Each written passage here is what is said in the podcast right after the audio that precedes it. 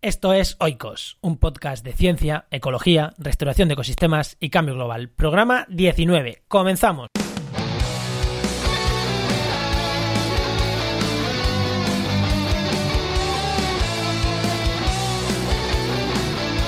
Hoy vamos a hablar de luz, vamos a hablar de ecología de comunidades, vamos a hablar de orquídeas epífitas.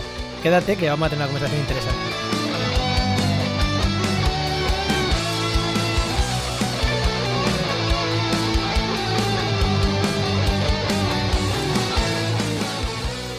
Buenos días, soy Juan María Arenas y como cada miércoles estamos aquí en Oikos, bueno, cada miércoles o cuando me estéis escuchando, que es la gracia del podcast, que cada uno escucha cuando quiere, como cada miércoles, por lo menos la emisión, estamos aquí en Oikos. Hoy volvemos a las entrevistas, la semana pasada también tuvimos entrevista y hoy tenemos otra entrevista, tenemos de nuevo una investigadora de la Rey Juan Carlos, como la semana pasada tuvimos a Adrián Escudero, pues sí tenemos una investigadora de la Rey Juan Carlos, que tengo al otro lado de la fibra. Buenas, Agus, ¿qué tal? Hola, Juanma, ¿cómo estás? Bueno, Agustina Ventre es investigadora de la Universidad Rey Juan Carlos. Hizo la tesis con temas de ecofisiología de árboles y de cómo la luz penetra en los árboles y los cambios que produce la luz dentro de los árboles. Y actualmente está moviéndose al estudio de la ecología de comunidades, de orquídeas epífitas. Nos vamos a ir al trópico. Así que bueno, vamos a hablar con ella, que nos hable un poquito de todo esto, estas palabras raras, estos palabrujes raros que he dicho, que posiblemente muchos de vosotros no sepáis ni lo que son, y que nos cuente el apasionante mundo, ¿no?, de las orquídeas epífitas en el trópico, que yo la conozco bastante porque fue compañera mía de tesis. Y ha tenido vivencias chulas y que yo creo que puede estar interesante que nos las cuente. Así que, Agus, si te parece, empezamos por el principio y nos cuentas un poquito brevemente qué fue tu tesis y eso de estudiar la luz dentro de los árboles. Claro, Juanma. Pues mira, en mi tesis la idea principal era que la luz genera unos cambios en todo lo que es la estructura física del árbol, es decir, si las ramas son más abiertas, más cerradas, las hojas están inclinadas o no. Entonces, la idea era que unas hojas son como paneles solares que van buscando la luz. Eso era lo que investigábamos. Pues, y encontraste que sí, evidentemente. Encontramos que sí, efectivamente, y es muy chulo porque esto lo estudiamos además en olivos, que es un árbol mediterráneo. Bueno, en acebuches. En acebuches, efectivamente. Y para quien no lo sepa, es el olivo silvestre. Sí. Y hemos visto que efectivamente tienen una capacidad asombrosa para orientar sus hojas, no en tiempo real, sino que la hoja nace ya con una orientación que maximiza la captura de luz. Si están en el sur del árbol, tratan de evitar la luz, y si están en el norte del árbol, donde reciben menos luz, pues tratan de evitarla un poco y así no se queman, ¿no? La verdad que yo era un tema cuando os escuchaba hablar y hemos hablado de esto mucho. La verdad que es apasionante, es como ya una hoja sabe, dependiendo si está mirando al sur o al norte, cómo tiene que nacer, pues lo sabe. Efectivamente, es muy chulo. Las plantas son asombrosas, la verdad. Y gracias a esto de haber estudiado la luz, porque hemos dicho que te has movido a estudiar ecología de comunidades, pero tú te fuiste... todo estos estudios lo hiciste con acebuche, con olivo silvestre, en todo el mundo, no solo en España. Estuviste fuera de España, pero te moviste a estudiar también temas de ecofisiología en orquídeas, en el trópico, ¿no? Sí. ¿Por qué? El cambio tan grande de uno a otro, de olivo mediterráneo a orquídeas en ¿dónde fue? ¿Costa Rica? ¿Colombia? Colombia. Pues es una historia muy curiosa, pero bueno, viste que en la ciencia a veces las cosas también pasan por carambolas, digamos, y estaba yo defendiendo mi trabajo de fin de carrera y un miembro del tribunal, que fue luego Luis, nuestro director de tesis, vio que yo había puesto una foto de una orquídea para explicar un concepto general y me dice al final de la defensa, Agus, ¿a ti te gustaría irte a Colombia a estudiar orquídeas? Y yo, claro, dije, sí, yo firmo, ¿dónde hay que firmar? Y entonces surgió que él ya estaba en contacto con unos investigadores de allí que estaban buscando colaboraciones y pues hablando dimos con esta idea de ver cómo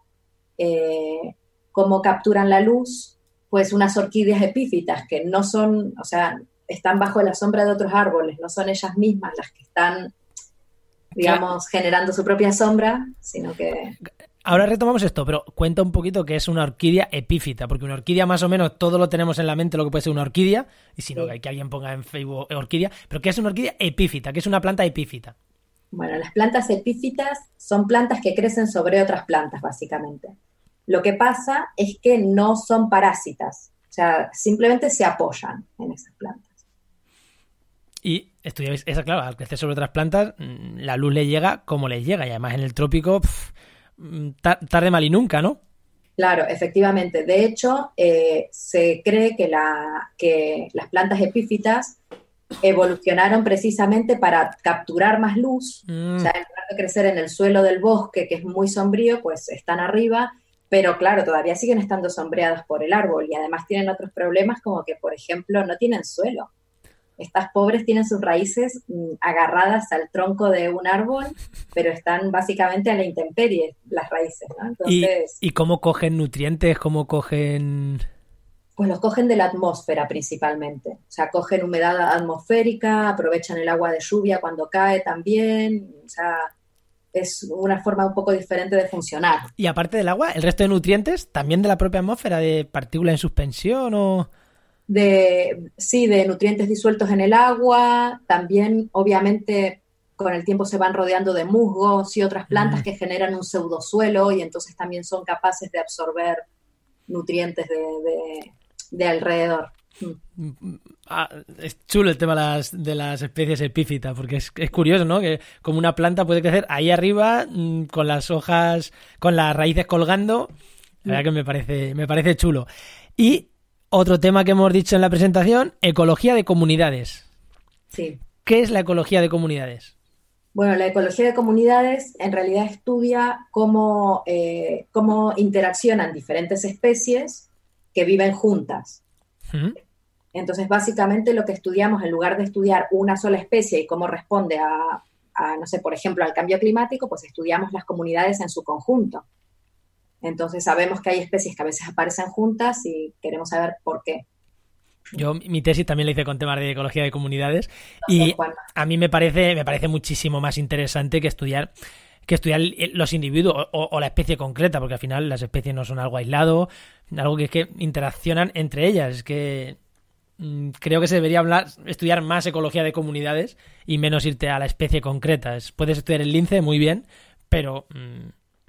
Sí. No vive aislado del mundo, interacciona con otras muchas comunidades. Son diferentes escalas de estudio, ¿no? Entonces, bueno, pues es verdad que hay algunos estudios que no se pueden abordar a escala de comunidades en el tiempo que dura una tesis, ¿no? Por ejemplo. Pero, pues sí, es más realista, digámoslo así, quizá estudiar interacciones entre especies. Pues he dicho, y ya que nos has explicado un poquito todo lo que los conceptos y a todo lo que te has dedicado, todo lo que te dedicas, que eres investigadora de la Universidad Rey Juan Carlos. Que bueno, como siempre hago un alegato a la Rey Juan Carlos, otra estupenda investigadora que está allí, que no está salpicada por tramas corruptas ni por nada que se le parezca. Ya lo hablamos también la semana pasada con Adrián, que bueno, que Adrián, sabes tú, como catedrático del departamento en el que tú estás, que lleva una lucha con esto de la Rey Juan Carlos, y es que es alucinante, ¿no? El desprestigio que ha quitado esta universidad, y siento ser pesado, pero es que me parecen unos investigadores maravillosos, y uno de ellos es Agus, que actualmente es universidad, investigadora de la Red Juan Carlos, pero en breve va a dejar de serlo, o por lo menos temporalmente, no sabemos si volverá, porque te vas a Bélgica, y te vas a Bélgica con una Marie Curie, con una beca postdoctoral, me atrevería a decir, de las más potentes que existen, por lo menos a nivel europeo, pues es la más potente que existe, ¿no?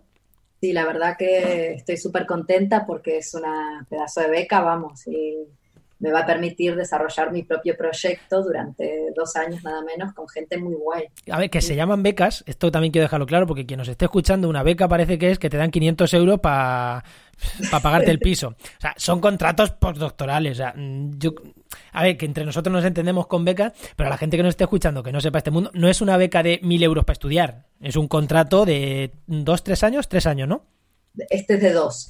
Caso. De 2 años, con una partida presupuestaria para ti, potente, o sea que y que te vas a formarte como investigador en solitario, o sea, no es que vayas a integrarte, o sea, vas con tus propios proyectos que orquídeas epífitas, ¿no? Efectivamente, ecología de comunidades de orquídeas epífitas, es la que vamos a estudiar. Y pues otro ejemplo más de lo que es la Rey Juan Carlos, una investigadora que se va con una de las mejores becas que existen fuera de España a investigar, porque allí hay muy buenos investigadores, es que es así. Bueno, y lo que vas a estudiar ahora, vamos a lo de siempre, típica pregunta de abuela, ¿y para qué sirve? Bueno, este tema tiene, como ya sabes, un interés obviamente de investigación básica para la ecología, pero también para la conservación de especies. Entonces, por un lado, esperamos que estudiando varias especies de orquídeas a la vez, podamos entender si hay algunos factores comunes que les afectan a todas, como para saber dónde enfocar nuestros esfuerzos de conservación. Y para ser concreta, te diré que lo que vamos a estudiar son unos hongos con los que interaccionan estas orquídeas y ver si el estado de salud de los hongos afecta o no que las orquídeas estén donde están. Más interesante aún, es como estos juegos, ¿no? A varias bandas con cosas que hace unos años era impensable estudiar, la interacción de un hongo en una planta epífita, que dices, uff. Una buena red de interacciones ahí. Sí. No, pero es lo chulo, ¿no? Que eso, esa red de interacciones que, bueno, hay que salir un poquito de estudiar la planta porque es muy bonita y no esta red de interacciones que es la clave. Yo creo que actualmente es la clave y además la respuesta al cambio climático en muchísimos sistemas son gracias a esta red de interacciones entre especies. En el ecosistema mediterráneo, que es a lo mejor el que conozco yo un poquito más, es evidente, las plantas nodrizas, los temas de facilitación, es evidente. Y en el tema tropical supongo que será exactamente igual, o sea que los temas de cambio climático no se conocen mucho, pero seguro que está asociada la resistencia al cambio climático, ¿no? A estas redes de interacciones.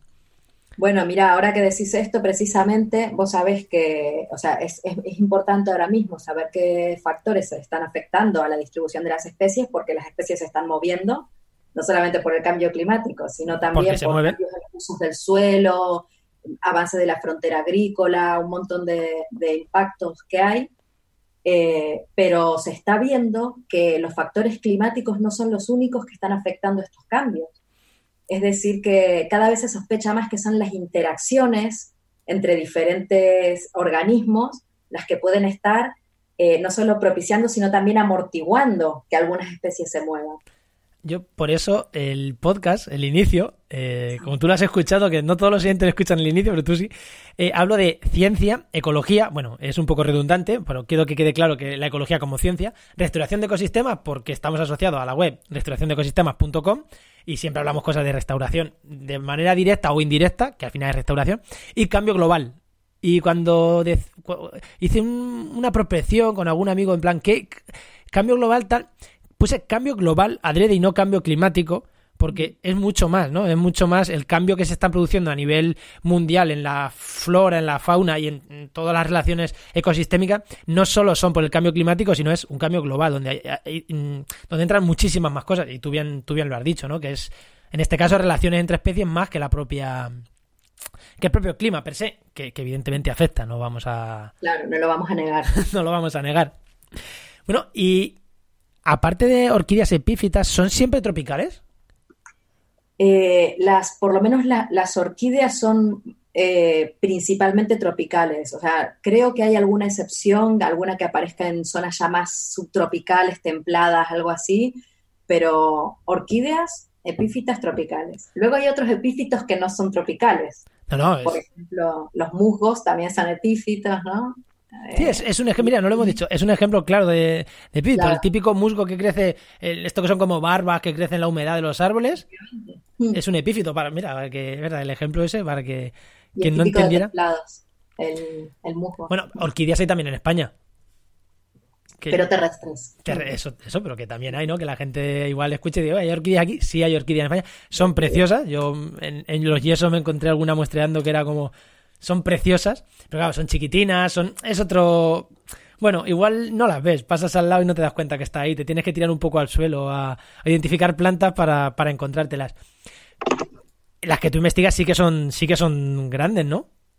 Bueno, hay variedad de tamaños, hay desde algunas que son enormes, que no sabes cómo se, o sea, enormes quiero decir, del tamaño de, que pueden llegar al tamaño de un antebrazo, hasta miniatura, o sea, que son tan pequeñas que... Porque las orquídeas estas de floristería, estas típicas que se venden en jardinería, ¿estas son epífitas o no son epífitas?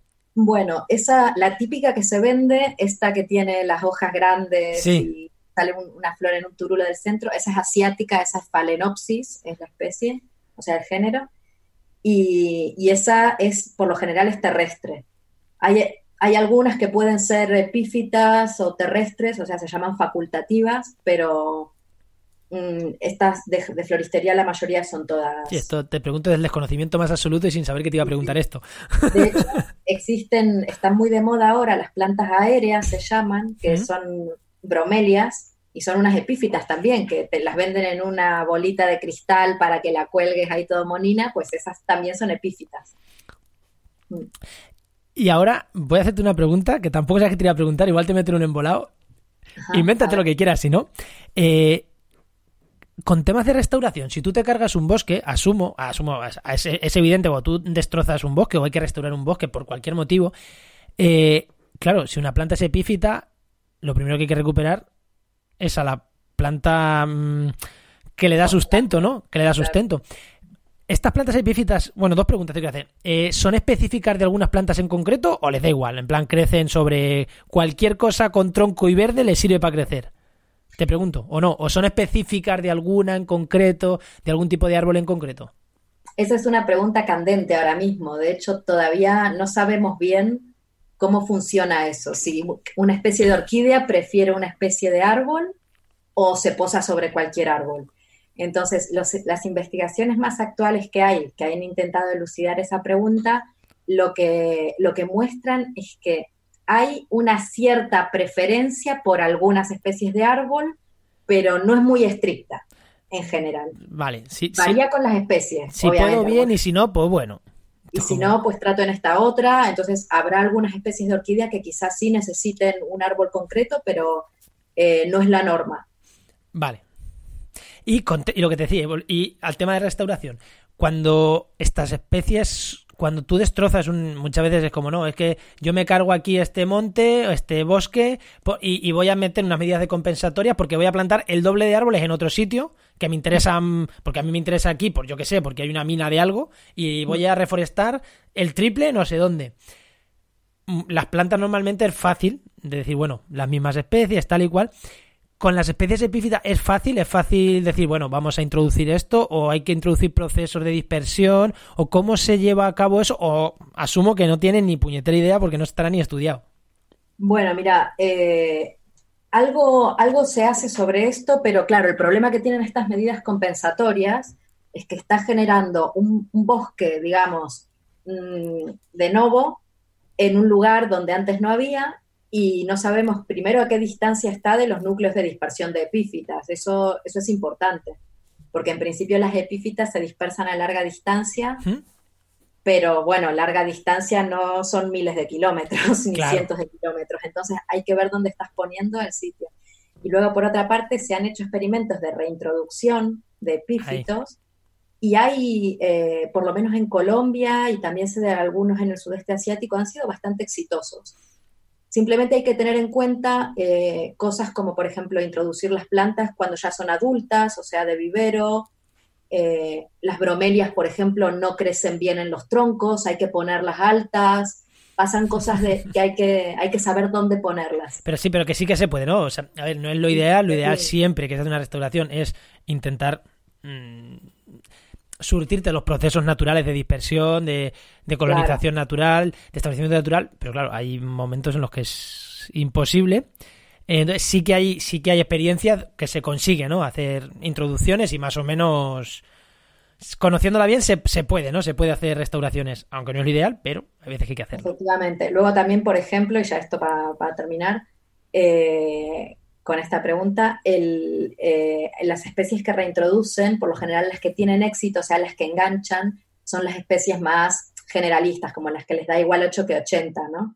Pero las especies raras, que son las que de verdad contribuyen a la biodiversidad tan alta de estas comunidades, esas todavía no se sabe cómo es que están ahí, cómo hacer, ¿no? Eso pasa siempre. Yo creo que cualquier ecosistema que vas a restaurar, incluso hasta los que se autorrestauran o tienen una restauración pasiva, ¿no?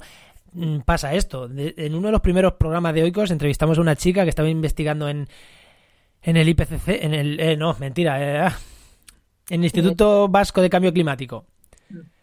Y decía eso, que un bosque abandonado en el que no se había hecho nada durante 100 años en el País Vasco, con una lluvia enorme, con una recuperación forestal increíble, que veías todo, decías, pues esto está maravillosamente bien. Se ponían a escarbar en el suelo, se ponían a hacer análisis de suelo y decían, pero si es que aquí hay es que no se han recuperado los procesos biológicos que se dan fuera de la zona degradada, aquí no se han recuperado 100 años después, porque era una zona era un bosque público que se compró hace 100 años por la administración y se dejó como, vale, necesitamos este bosque para que dé agua a la ciudad de San Sebastián y tiene que estar en buenas condiciones. ¿Qué hicieron? Lo compraron, dejaron de que allí hubiera ganadería, que no hubiera allí nada, y aquello se recuperó.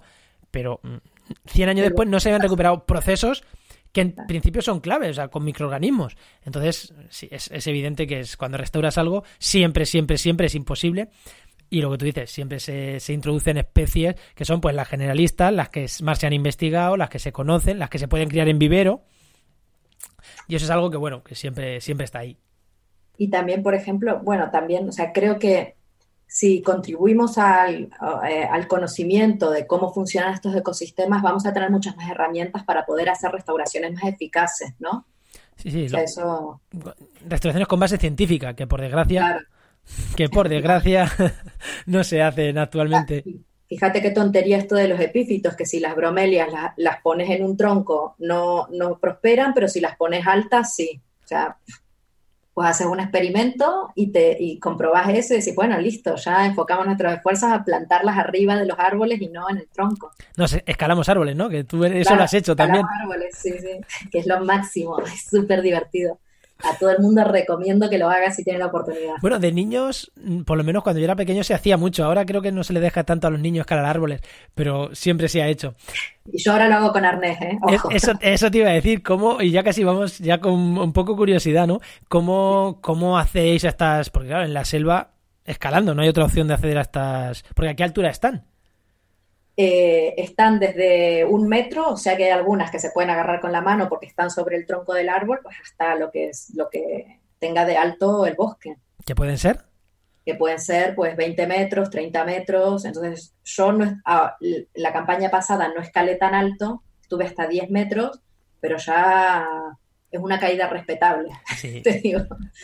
Y te encuentras monos y te encuentras en plan bicho que digas, claro, es que estoy viniendo a tu puta casa.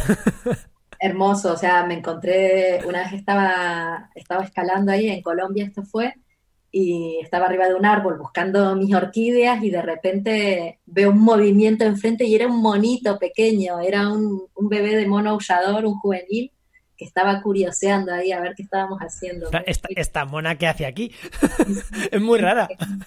Los colores tan raros, sí. Pues, o sea, que disfruta, ¿no? Que es hermoso, sí. Es imprescindible en ciencia disfrutar de lo que se hace porque, aunque contemos todo esto que es lo bonito, la gran mayoría del tiempo de un científico no es escalando árboles, sino es estar en un laboratorio metiendo datos y haciendo estadística y leyendo artículos. Así que es la parte fea, ¿no? Pero siempre hay que contar la parte bonita para que si alguien nos escucha diga, yo también quiero escalar orquídeas. Tengo que decir que a mí me gustan todas las fases, ¿eh? O sea, todas tienen su cosa para mí. Pero para alguien que no se dedica a ciencia y escucha esto, parece que estás todo el día rollo Indiana Jones en el campo muestreando. Es como, no, la gran mayoría del tiempo... Sí, se pasa uno mucho tiempo también, pues, analizando datos... leyendo artículos. Hace unos días ya casi vamos cerrando, vi una entrevista que le hicieron a un compañero de, no sé si lo conociste tú, bueno, un compañero mío de carrera, Mario Modesto Mata, creo que se llama, que es un paleontólogo que está en Burgos, que estudió en la Universidad Complutense conmigo. Y decía eso, que justo esto, decir, no, nosotros nos vamos a excavar 2 meses al año, pero los otros 10 estamos en el laboratorio haciendo cosas de laboratorio, que no estamos todo el día escarbando. Y era una entrevista que le hicieron en El Mundo, que la verdad que está súper chula la entrevista, y es lo mismo, un joven investigador que ahora se pira afuera, bueno, lo que tiene la ciencia, ¿no? Que hay que moverse. Claro, sí, sí. Bueno, pues, ¿algo más quieres decir, Agus? Déjanos, ¿nos cuentas algo más o vamos cortando? Bueno, te puedo contar simplemente el final de lo que tengo proyectado para estos siguientes años, que es como te decíamos antes, vamos a incluir hongos en esta historia porque las orquídeas epífitas sobreviven en ese entorno básicamente gracias a que tienen unos hongos en sus raíces que les ayudan a captar los nutrientes, a retener el agua, tienen un montón de funciones importantes.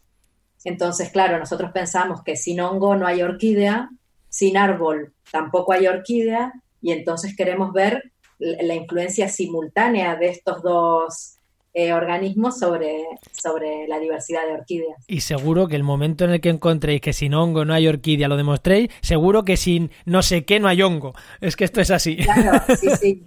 Por ejemplo, sin gradientes de luz o sin lo que sea, pues probablemente sí. No hay hongo.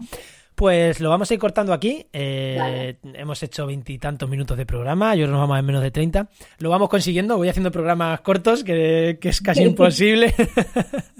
Bueno, conmigo no es fácil, ¿eh? Así que enhorabuena, tío. Sí, sí, es que además como buena argentina te enrollas a hablar mucho y yo como buen manchego también me enrollo. No sé si los manchegos se enrollan o no, pero yo también me enrollo a hablar mucho.